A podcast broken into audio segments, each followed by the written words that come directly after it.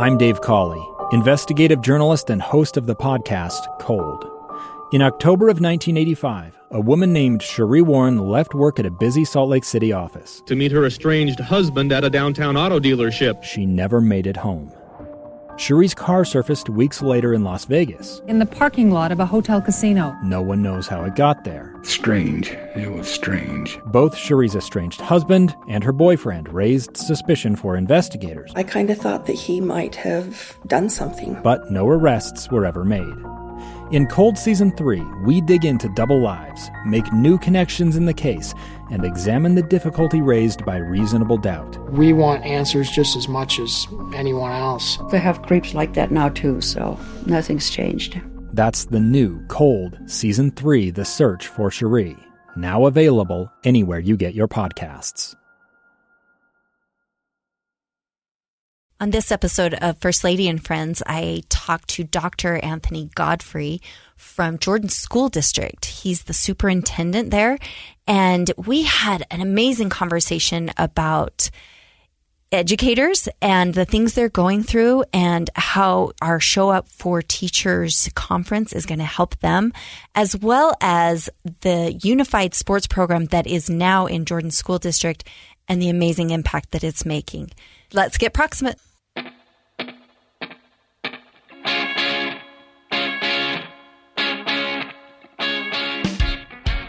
Today on First Lady and Friends, we have an incredible guest, uh, Dr. Anthony Godfrey, who is the 12th uh, superintendent of Jordan School District.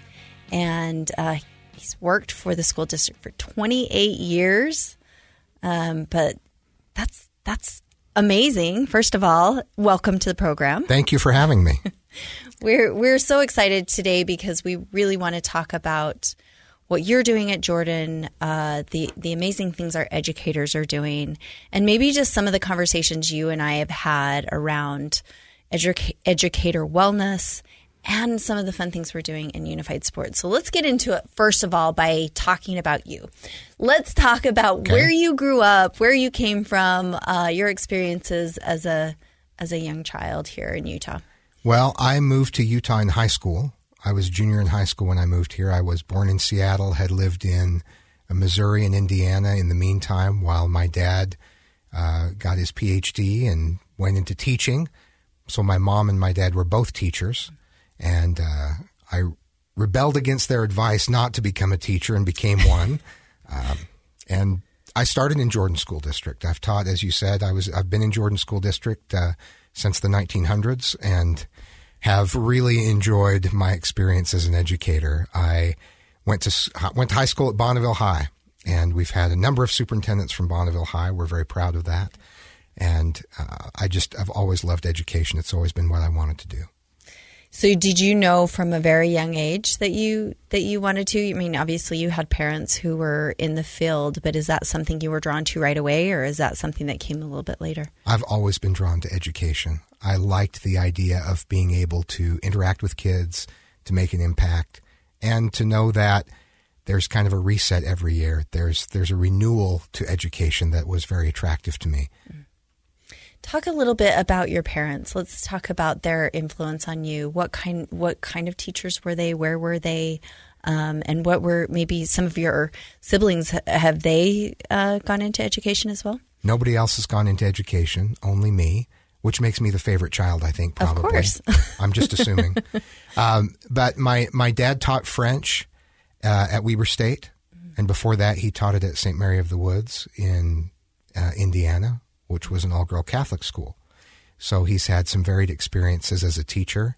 And uh, my mom taught in Davis District and then stopped for a couple of decades and then started up again. And they've both been retired for a while. Uh, but they were both great teachers and had their own different style, and uh, I learned a lot from each of them. Was your mom uh, secondary ed as as well, or she taught she... English? She taught language okay. arts and social studies in middle school and high school. okay. And um, my dad taught French exclusively. So, and I taught a little bit of both. I taught French and I taught language arts. Did did your dad learn? Where did he learn French? Uh, he served a mission in France, and at the time they sent you for three years or two and a half years. Oh, he was in So that the group. the MTC was where you just got sent to uh, the foreign country to learn the language. So he learned to love the language there in addition to learning it, and uh, taught it after after that, studied it, and and made that his career. And then did you how, did you learn French from him, or did you also learn it elsewhere? Well, I learned French initially from living in France for a year when I was 12. My dad applied for and was granted a Fulbright exchange. So my family and a French family trade, traded homes, and my dad and the uh, gentleman from France switched jobs. So my dad taught English in France, and uh, the gentleman we switched places with taught French here in my dad's place. So I got to live in a French home for a year, attend school in France for a year. I was just dropped off and followed the right kids to the right classes and kind of absorbed French that way initially. So Wow, that's quite an experience. So we're I mean that's got to be very intimidating. it was it was pretty intimidating. There was uh, they they took a lot of interest. It was a small town. It was interesting that an American student was there for the year.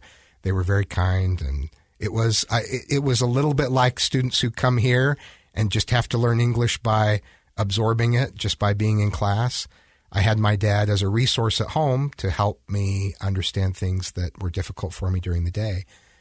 But I just did my best and made my way and kind of learned French in an immersive way that through that experience. Wow, that's probably helped you to figure out some of this dual immersion stuff that that I'm assuming you have in your district because most districts have. We do, we do, and it does. It, it's really fun to visit the French dual immersion classes. Uh, I I interviewed one of the French teachers for my podcast recently, and even just talking with her, some in French about uh, her experiences as a teacher, reminded me of what it was like to be a student in France. It really, um, it, it, it was a great experience because you absorb the culture and the language and all of that all at the same time. So it does give me some perspective on the experience that students have in those classes and that students have coming here not speaking the language. It's it's interesting too. I mean, we have all these different languages that that we're doing dual immersion. My daughter ha- was taking French, not through dual immersion, just as you know a freshman in high school, and um, her teacher was actually from Africa, um, the Ivory Coast, and I. I, I always think, and my son, who was in Tahiti on an LDS mission, learned that type of French. And, and I imagine that Right. is a little tricky to learn different types of French as well. There, it, it is, and but that's also one thing that's been really enjoyable for me. My son went on a mission to Ivory Coast, mm-hmm. so he learned a different sort of French, and I actually went to France and Switzerland on my LDS mission, and so I learned the Swiss French is slower and easier to understand than most French. Uh, but we all have a little different version of French that we all learned. But yeah, that's that's part of the experience too. Is that as students go through that dual language immersion program, they learn from different teachers who may have learned their French either as a native or as a second language for them uh, in in different countries, and so they get a, a, rich experience in culture and language from those varied teachers through the years. That's part of the the uh, benefit from that program. Yeah, and I love that these these kids going into school are, are getting that experience all through school. They're learning the subjects, you know, this du- dual immersion. It, they're learning subject in every the language in all different subjects, and uh, it, it, it's I think is really exciting and and amazing because they're they're just going to have such a wealth of of knowledge and experience in that way. My husband is finding out um, he he served his LDS mission in Mexico, learned Spanish, and then in this job, he finds himself having to learn a completely different vocabulary when he speaks Spanish. Yes, yes, As a missionary, you're, it's it's very conversive. right. It's a lot of lot of conversation, a lot of um, religious vocabulary, but you're not learning a lot of government right those kinds right. of vocabulary. we understand. we yeah you start to understand just how specialized vocabulary can be, and um, I, I love the dual language immersion program. I think Utah does it better than anyone else that I've ever been aware of, because you get this daily experience. And academic scores are high for those students who are in the program. I think it gets the brain firing in different, unique ways that uh, doesn't that, that, wouldn't necessarily happen under other circumstances. So I, it's been really a, a, rich experience. My son is in it. My youngest has been in the, the, the French program. So okay. we're all we're all learning our own little version of French. That's fantastic. At least you can all you know you can speak to each other. That's good. We can. We can. I've got one that knows French, one kid in my our house that knows French, and one and two Portuguese because we have one that went to Brazil and one that went to Mozambique. And a lot of people don't know that. Oh wow! Mozambique, um, the the language is uh, Portuguese as well as Angola. So that people don't really un- realize that in Africa. Wow! Wow! That, that there's yeah. those languages as well. And again, the Brazilian Portuguese versus the African Portuguese. Very different. very, very different. different. no doubt. Uh, well, that's that's fantastic.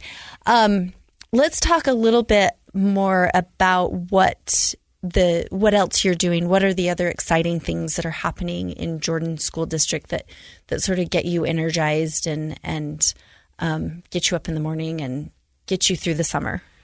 Well, we there are great things happening all the time. There are there are miracles happening in every classroom every day throughout the school year. It's really, really not an exaggeration to say that.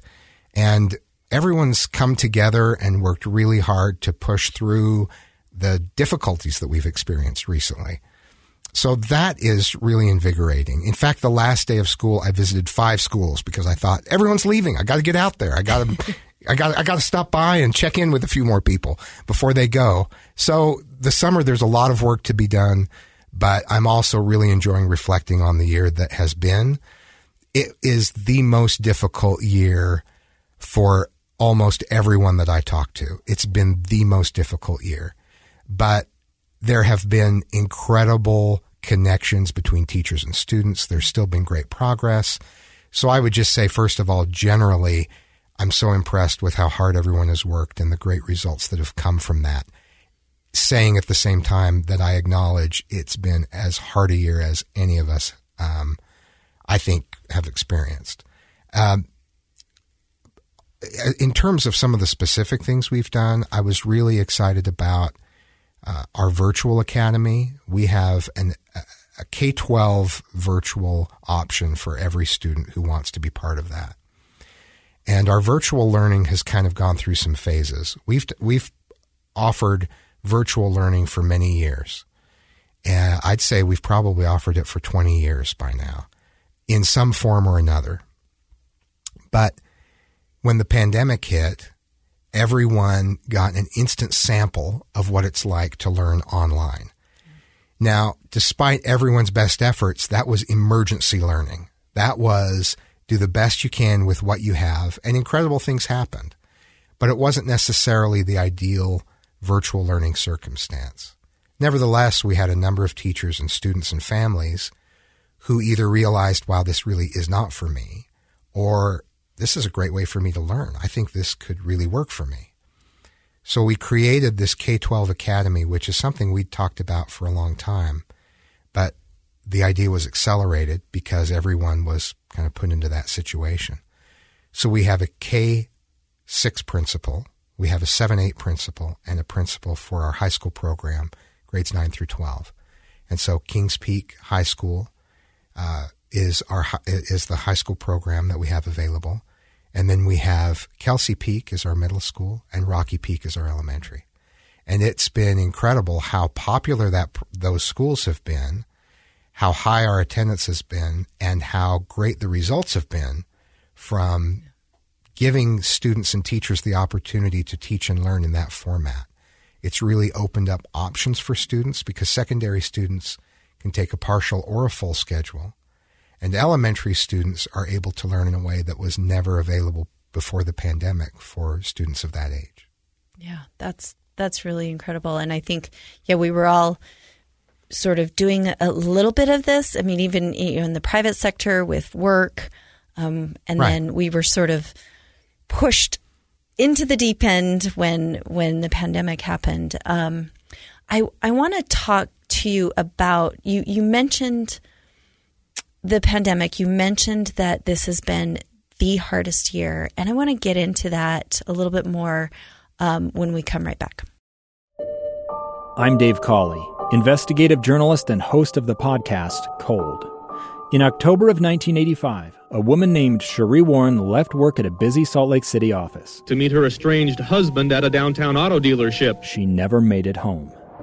Sheree's car surfaced weeks later in Las Vegas. In the parking lot of a hotel casino. No one knows how it got there. Strange. It was strange. Both Sheree's estranged husband and her boyfriend raised suspicion for investigators, I kind of thought that he might have done something. but no arrests were ever made. In Cold Season 3, we dig into double lives, make new connections in the case, and examine the difficulty raised by reasonable doubt. We want answers just as much as anyone else. They have creeps like that now too, so nothing's changed. That's the new Cold Season 3 The Search for Sheree, now available anywhere you get your podcasts. We are back here with Dr. Anthony Godfrey from Jordan School District, the superintendent. Um, we're having a great conversation about um, uh, uh, what's going on in, in Jordan. But I want to, you, you mentioned the pandemic, you mentioned how difficult this first year or this last year has been. What I've been hearing from educators, from teachers all over the state is that we thought 20, you know, the school year 2021 was horrible and awful and the hardest thing they'd ever done. And then 21, 22 came along Right. and they Right. didn't know it could get that much worse. Th- That's exactly right. We didn't know it, that it could even get worse than it, than it was. And and not even by a little bit from what I understand, like No. by a lot. And, it's intangible a little bit. You, uh, some people I've talked to can't necessarily put their finger on why. My theory is that it's kind of a "Are we there yet?" sort of feel, where the 2020 2021 school year started. Everyone's in a mask. There are these procedures. Uh, there's a lot of worry, but we're kind of all doing the same thing going forward. And then the next year comes and it's vaccines and when do they come and do we get vaccinated and do we wear masks now and what do things look like? And there's a variant and uh, it's kind of like you're in the car you think you're driving to st george and you're in nevada and you say wait a second. Uh, i thought we were going to stop. I thought that was our destination. And you're just we're still in the car right now. Yeah. we're just still going. Yeah, the analogy I've used is um, we've we've asked educators to run a marathon that first year. It was Right. like this is a tough marathon, and it's right when you get to the finish line, we're like, just kidding, this is an Ironman. right So keep on Yeah. going, and now you're going to have to do all this other stuff. Yeah, and there's swimming coming up, by the Yeah. way. Yeah, and and there's I, I read uh, in the last year there's a bird called the American swift, I believe, and it can fly ten months straight without landing. It drinks rainwater. You, it, it can. They, they use an altimeter out of an iPhone. It's small enough that they can finally measure that. They always suspected that the bird could fly that long without landing. So now they know the bird flies ten months without landing. And when I speak to educators and ask them how many people feel like an American Swift, everybody does. Everybody does. It's like there hasn't been a landing spot for a long time. Yeah, and and I, I've been feeling that with educators. I've been hearing that from educators, and um, that's kind of what precipitated the idea of our show up for edu- for teachers conference. And you and I have had this conversation, so let's talk a little bit about what it is our educators need right now. Well, I think the Show Up for Teachers is going to be a fantastic event to give teachers that landing spot that they haven't had. And 10 months doesn't cover it, it's three years. But I think that the Show Up for Teachers is going to be the type of event, first of all, that demonstrates to teachers that there are people outside of education who have noticed. And for you to use your platform to focus on teacher wellness is really invigorating for teachers. It means a lot to them. And when our foundation, which is made up of business owners and business leaders, those who are able to donate their time and resources to provide grants for classrooms for teachers. When they, when they get involved, I always tell them it means so much more when it's someone from outside of the immediate education community. I know you have an education background, but in your role as first lady and the businesses that are coming together, the speakers that are coming together, and that they as teachers get to come together with each other, that's really meaningful, I think, that teachers are noticed and that their efforts are noticed and the difficult situation they're in is noticed. And so I, I'm really looking forward to the event. We have a lot of participation from Jordan, and I'm grateful for that. I'm grateful for the opportunity. All they have to do is show up. Just show up. and and and I, I think so. Part of it is just acknowledgement. Uh, the main thing that teachers need that I keep hearing is time. It just takes a lot of time to be a great teacher, and as you know, it takes a lot of preparation. And sometimes we take, I think, an industrial view of teaching. If they're standing in front of a class with students, then that's the valuable time. If they're in front of the conveyor belt, essentially, then that's the valuable time. But there is a lot of valuable time in, in renewal, in re-energizing yourself, which is what this Show Up for Teachers event will do, and in having the time to work with colleagues and connect with colleagues about what's working and what can be done next and just time to spend on yourself, time to spend on the, your preparation that you need to do as a teacher. So time, connection with others, and feeling that appreciation from within education and from outside of education. And Show Up for Teachers provides all of that. Yeah, and and we also want to, what we've been doing too, and I think it's been effective so far, and we're going to keep going because I think we need much more of it. Is really involving the business community, like you talked about, involving legislators and people to, you know, I know about education because I have a grandmother that was an educator. My mom was an educator. I've been in the education field. Um, you know, lots of family members that are educators. Right. But if, if, if I could do one thing, it would be to just be a, a megaphone for, for teachers for what they what they need, um, and and it's so much more than they than they used to need. I think Right. just with the the trauma that's coming through their doors um, for their students that are dealing with this. Everybody is feeling very unmoored right now. It's- Absolutely. it's, going. Things are moving too fast. There's too much chaos in the world, and it's and it falls on teachers to be that frontline worker, to be that. Uh, that landing spot for students and then and then it's just been really difficult for them I read a, I read a news article in uh, the Harvard Business Review that talked about secondhand stress. So when you talk about teachers absorbing that that anxiety and the difficulties that families are experiencing, great things happen in the classroom.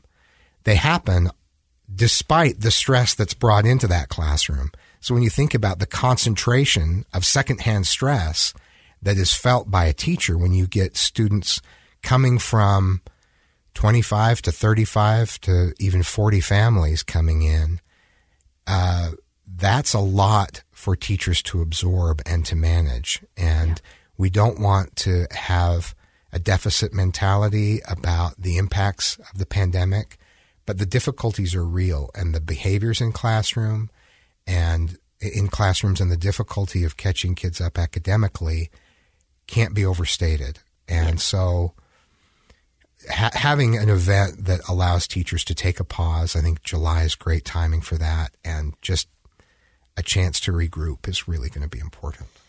So, talk a little bit about your what you're seeing with teachers in that. Um, what kinds of what kinds of things are coming through their door? We've talked about this a little bit, but there there is some trauma from the pandemic, but there's also what we've been hearing is because of just the the pandemic um, them being online, and, and we know online can be really great for some kids, but in in my view, we can't replace a teacher. Like nothing can replace a good teacher. How what are we seeing with kids um, in in those social interactions and the behaviors and the things that are coming through the door that teachers are getting hit with now that may look different than even four or five years ago? I think there are a couple of ways to look at that. If you think about how much you changed from fifth grade to seventh grade, how much you changed from being an eighth grader to being a sophomore in high school, how much you changed from kindergarten to second grade. That's the t- period of time during which kids have experienced the pandemic. And so their development has been disrupted. And it's not just academic learning, it's socially. You don't have the activities or just the human interaction that you used to have. And although that isolation has diminished somewhat, the impact of isolation remains. Mm. And so students don't know how to interact with each other as effectively as they used to.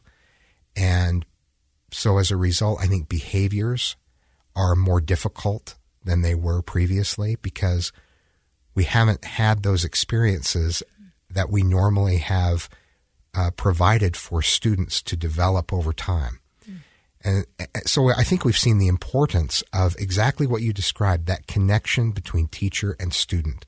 And if you talk to parents who had to be teacher during the pandemic, especially during the spring of 2020, the appreciation for, for teachers went through the roof because they realized, uh, I think we all realized just how impactful that relationship between teacher and student is and how important it is to have, to have that uh, connection. Another thing though that I, I think that has been lost is parents are the primary educator in the child of in, in, in the life of a child. And we recognize that as a district and we honor that and we really strive to be focused on that. That primary relationship between the parent and child, that's where the most important education comes.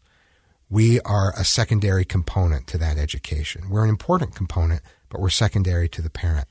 And during the pandemic, parents weren't able to be involved at school like they normally are. So that partnership was strained or didn't exist because we weren't able to have people in the building. Yeah. So I'm trying to be very intentional uh, personally, and we as a district, and I know as schools, we're trying to be very intentional about reconnecting with parents because they're such an important part of an effective education for for our students. So that's another aspect of things that we're we're finding is that we need to reconnect with families because without their support, we can't be as effective as we normally would be. Those student behaviors are difficult, understandably, in ways that they weren't previously. And there's an anxiety for students that they're experiencing that I'm that I'm worried about. Yeah, yeah, yeah. I I am too, and um, I'm also. I think students are getting this secondary stress from their parents. Right. I think parents are feeling unmoored. Parents are feeling the stress and there's a there's sort of a national climate right now of of outrage and chaos and I think we go through this world thinking we're as parents we're we're shielding our kids from that because we're tr- we're trying to keep it in and uh, and we're not doing a good job of that. And we we know that kids are not shielded from that and they're feeling that and coming to school right uh, with those emotions.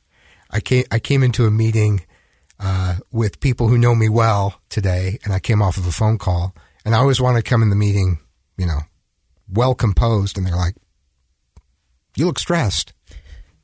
oh, oh, well, yeah, I had this phone call, and this was happening, and whatever. So I think we overestimate sometimes how much, especially with our kids, we're able to mask that. I don't think we, ta- we, we can tamp that down as well as we think we can. And, uh, you know, we, as a result of all of this happening, we actually had a health and wellness day this, this February, this last February, and we have one scheduled for next year. And we announced it in January. We thought about it over winter break. and we provided a lesson for every grade level that parents could use with students at home to talk about how they're doing and and kind of process things with with their students so there was a lesson that parents could do with their family re-emphasizing that important primary role. And then that gave teachers and other staff a chance to step back. And you talked earlier about business support. So they got to use that day the way they needed to. Mm. we had lots of events that were sponsored by local gyms um, local businesses that allowed teachers to come and participate in events. And it was available to all employees. They also had the opportunity to connect with each other. Art teachers would put on like an art night, you know, a painting night for everyone in their building. So it was it was just needed by everyone. Mm. Like you say, parents are feeling the stress, students, children are feeling the stress, and every employee is feeling the stress. Yeah. I had a teacher say to me, ask me the question, because we were talking about this idea of you know really getting them what they need to to be effective when it comes to the emotional uh, chaos that are that's going on with their students and how do we how do we teach these kids the skills to really um, evaluate their own emotions be able to control that in order to be successful academically we know that the tie between our emotional health and our academic performance is is really really uh, important, right. and and and you can't separate it. Right. Uh, but I had a, a teacher say, "Well, are we therapists or are we teachers?" And I've thought about that for a really long time, and I don't know the answer other than probably both right now. And they're not equipped to be therapists. They didn't go to school to to learn the skills of you know therapy. Right. Right. And that's why we've changed the staffing in Jordan District, even in the last few weeks. Going into the next year, we will have elementary counselors, mm. a counselor in every elementary school, something we have only dabbled in. We've only had a handful. Uh, but we are now allocating one counselor to every elementary school. We've increased pay for our school psychologists. Mm. We've also moved from half time assistant principal in our elementaries to a full time assistant principal in our elementary schools. And we've added social workers, which we didn't have in our schools a few years ago. And we've, in fact, looked at doubling the social workers that we have at the middle level. And it doesn't mean when we are trying to take better care of a student that we lower the standards of expectation for behavior. We still have high expectations, but we try to be understanding about why that behavior might be more difficult than it was in the past. Yeah, I I just think um, again my my whole mantra is giving each other some grace and and I love that you're yeah. not only giving those teachers some grace, you're giving them tools.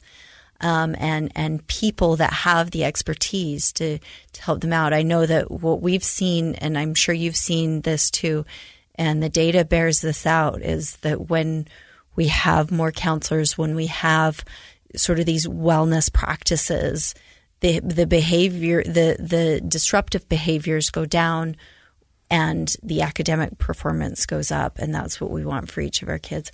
When we come back, I want to talk about um, some other stuff we're doing together in Jordan School District that I'm really excited about. Um, our unified sports, and I want to get your take on how that's going. We'll be right back.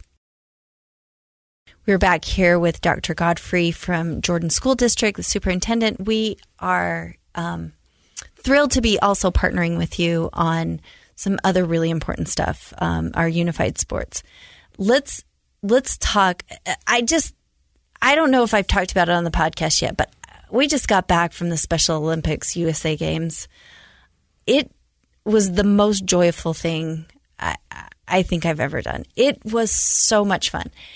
And I thought, you know, that that I knew what joy was with our unified sports, but that was just on a whole no- another level. And what we're what we're doing is we came to you, we said we want Jordan School District and, and Jordan Education Foundation to get involved in unified sports. And let's just talk a little bit about what that process has been like and what you're seeing now from um, from this program. Well, the joy spread very quickly. Uh, once we heard about this and realized just how impactful it was going to be, it really just took off immediately. The Jordan Education Foundation, which I mentioned earlier, is a part of uh, it, it's really our charitable arm where we accept donations and, and solicit donations. And our director said, I can pull this together immediately. And we talked to a few business owners and it just happened. Our board, the executive board, really put it together immediately to fund uh, unified sports at all of our high schools. And we're now offering that program in our middle schools as well. And we're going to be, we're working on that at the elementary level. But the, the way it came about is that it's a program that unites people. I, I like to call it unifying sports because it really pulls people together and you feel a part of something if you're just in the stadium. If you're, if you're anywhere in the stadium, you're part of it and you're lifted as a result of being around that. And uh, I, I, did a, an interview with a teacher who has been doing that for a little while at Riverton High School. And the benefits she's seen for herself and for her students are going to last for a very, very long time. The friendships last. It's just, I, I really, I can't say enough good about that. How has it been received by your by your principals and and your educators and people that are that are really in charge of implementing it. Um, how yeah. how has that been? I know we always talk about teachers and one more thing, and right. I I always get really nervous to put one more thing on it, on an educator. And of course, this program really does try to draw in the community. Yeah. Um, for coaching and, and these kinds of things, but t- talk a little bit about maybe the response from from our educators. We try to be very intentional about the load that we place on our administrators, on our uh, ESPs and on our teachers.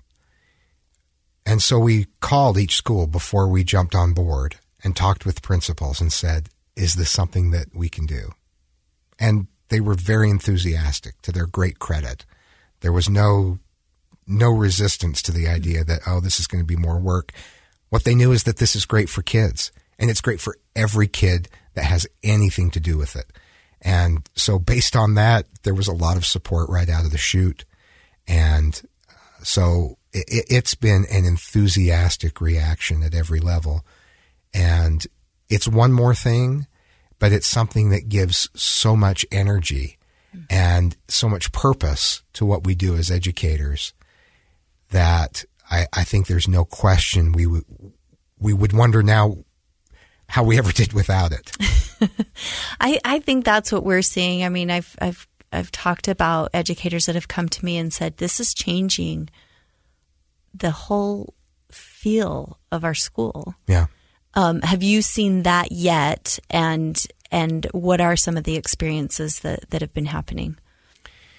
Our elementary event, and I know that elementary unified sports is just getting off the ground, but when I came to that event and I saw that we had over 200 kids participating in a new program, yeah. 13 schools, I saw how much pent up need there is for this. We talk about connection and how important that is and how we've been missing that. This provides that. Yeah. This provides that in a way that I think deeper connections are created through this program than anything else I've seen. And I've seen that because I've talked with some of the athletes and I've talked with the unified partners and there's a bond. They're, they're, they're genuine, deep friends because they've done something together that where they're equal partners in, in, in, in the endeavor. And when you see that as a, as a participant, when you talk about it in meetings, even as I've been able to, at every turn, it's it's it's something that's that's positive for people who are involved because they connect with someone that maybe they weren't sure they would be able to connect with or that they hadn't thought of connecting with before and that's in both directions yeah. um, the golf event that that happened recently so was fun. a huge success the smiles on everyone's face as you walk around it may sound cliche but everyone's smiling at those events. You can't I- help it. You you Right. just can't help it. So, so when you say what impacts have you seen, all you have to do is walk up, and you're going to say, "What event is this? What's going on?" Uh, and this was just the launch event. I know that will will begin in earnest toward the end of the summer, but the launch event, I've heard from multiple people uh, just how much that impacted them. Um, you, you, what what you really when you when you participate in unified sports in whatever way, whether you're an athlete, unified partner, a business sponsoring it, uh, or on the organizational end of things, I think you find a little corner of yourself that maybe you didn't realize was there. Oh, I love that. I love that. I I'm telling you, I um some of our partners that went with us and and some of our people that went with us to unified or to the USA games and watched our unified teams play. Um I had uh, somebody tell me uh, you know who's gone on lots of trips with with governors and Yeah. and you know participated in a few of these amazing you know Israel and and Europe and all these places that they've gone and and they said to me this was by far the favorite trip I've ever been on Yeah. Yeah. because there is just I, I kept telling people this is it's so joyful it it just fills you up and when you see students um, get to know each other on a really deep level Yes. Um, there's just there's nothing like it and it and it really does permeate the entire school culture It does. Uh, from what we're seeing is that what you're seeing as well Absolutely. It's changed our schools, it's changed our culture as a district, and it's changed the way that not just students and children, but parents feel like they belong. Yeah. It's belonging. It's belonging. There was I was speaking to a mom the other day that has a child with Down syndrome, and um, and I, this is not an uncommon theme for parents that have kids that have had really unique abilities, and they got that diagnosis, you know, usually really early on, Right. and as a parent, you're a parent, I'm a parent. When you get that diagnosis, all of a sudden, and this is one I didn't, I, this is one effect that I didn't expect. But when, when a parent gets that diagnosis, their whole expectation changes for what that child's life is going to look like. And a lot of us, you know, I, I had kids and I thought, okay, the, you know, I have boys. This is what I'm going to be doing. I'm going to be doing sports. I'm going to be doing these things. And can you imagine when you get that diagnosis and you think, I will never be that parent sitting in the stands at a major athletic event and my child is the star. Yeah. You never thought that was going to happen after you got that di- diagnosis. Right. And when you sit in the stands with a parent who has thought that their their this child's whole life and all of a sudden the fans in that stadium in that gym in that you know soccer pitch like everybody is cheering for your child. Right. you never thought that was going to ever happen. And it's that's almost as beautiful as any other piece of it for me is watching the parents reaction. It is. I've experienced that personally, and I've gotten to know students and families through this program, and the kids light up when I see them, and the parents light up because they belong. yeah yeah They and belong, the- and it's and belonging is different from fitting in. There's a quote that distinguishes between the two, Yes. and fitting in means that you change to to to be a part of of what's established. And and that's what you're talking about, where a parent wonders how are they ever going to fit in because they're different. Yep. But belonging, you don't have to change. Yeah. You're you're taken as you are and you're celebrated for who you are. You're important because of who you are. Exactly. Uh, it did yeah, I've had uh, partners say to me that they can't walk down the hall with their unified partner because it's they're mobbed because Right. they're so popular. Yeah, no, I've I, I've talked with students who've told me the same thing. They're they're uh, they're walking with a celebrity and they can't get to class on time because they're going to be they're going to be stopped so many times.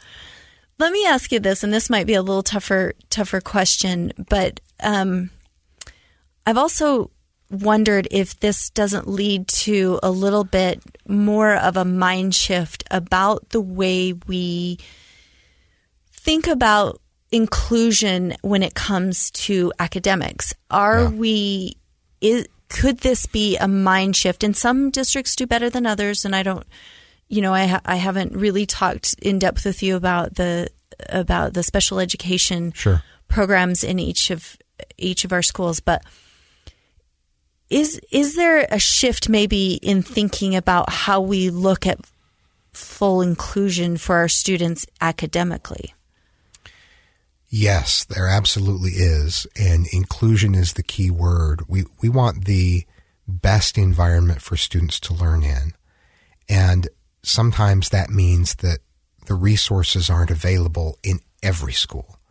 And even over the last year, as I've met with parents and received feedback about what their experience has been for their child, we have tried to move programs closer to home so that we have more programs in more schools. And that's different for every district. Depending on the size of your district and location, that's more or less feasible. But we, we're really trying to bring those programs to the neighborhood whenever we can because we know that having that added neighborhood connection is really important for students. They want to feel like they belong, and it sure helps when you've got siblings and students from the neighborhood to do that. But at the same time, we have to balance being able to provide the specialized services that are needed for students. And, and so there, it, that's why there's an individualized education plan for every student because we want to meet those very specific needs. So there's no one size fits all answer for that.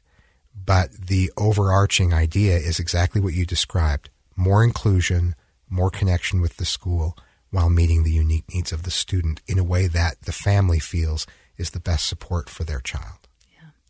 Yeah, and, and it's a tough balance. It really is. Yeah. Um, um, I understand that. uh, You know, coming from from the special education area, and and it it really is tough. And you have parents that want, you know, aren't worried about, you know, academic uh, achievements per se, other than maybe they're looking more towards transitioning um, skills or or Right. occupational skills, and then you have parents that say, "No, I mean, I want my child to to learn geometry," and and so you're you're having to kind of figure that out, and and then you have the physical needs, the occupational therapy, and and these kinds of things that are that are really important that you're talking about. So.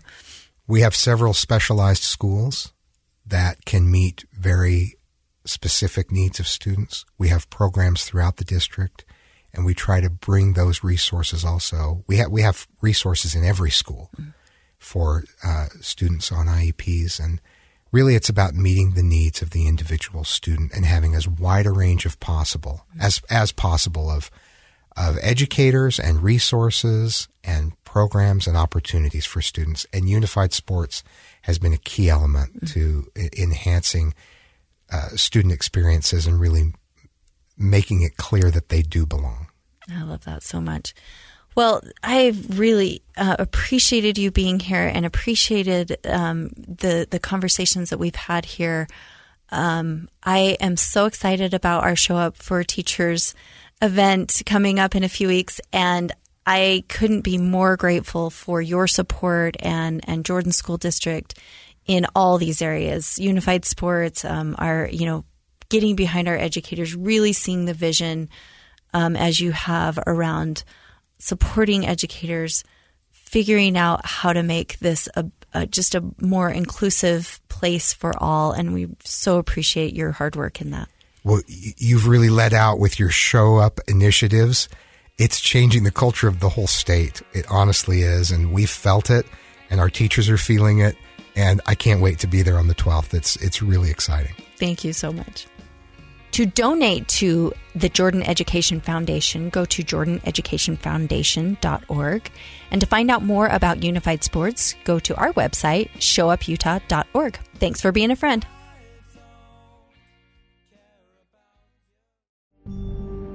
A gun in the face. Then all of a sudden, they all kind of lined up. They pointed their guns at me. And this is the point where I thought, I'm going to die today. Started two years of horror for an American in Venezuela. They said, You need to give us your phone and get ready because you're coming with us. I'm Becky Bruce, and I spent a year researching and piecing together Josh and Thamy Holt's story about their ordeal in a notorious prison. That's when everything started to turn bad. We had another pound on the door. Boom, boom, boom. And there was the police once again.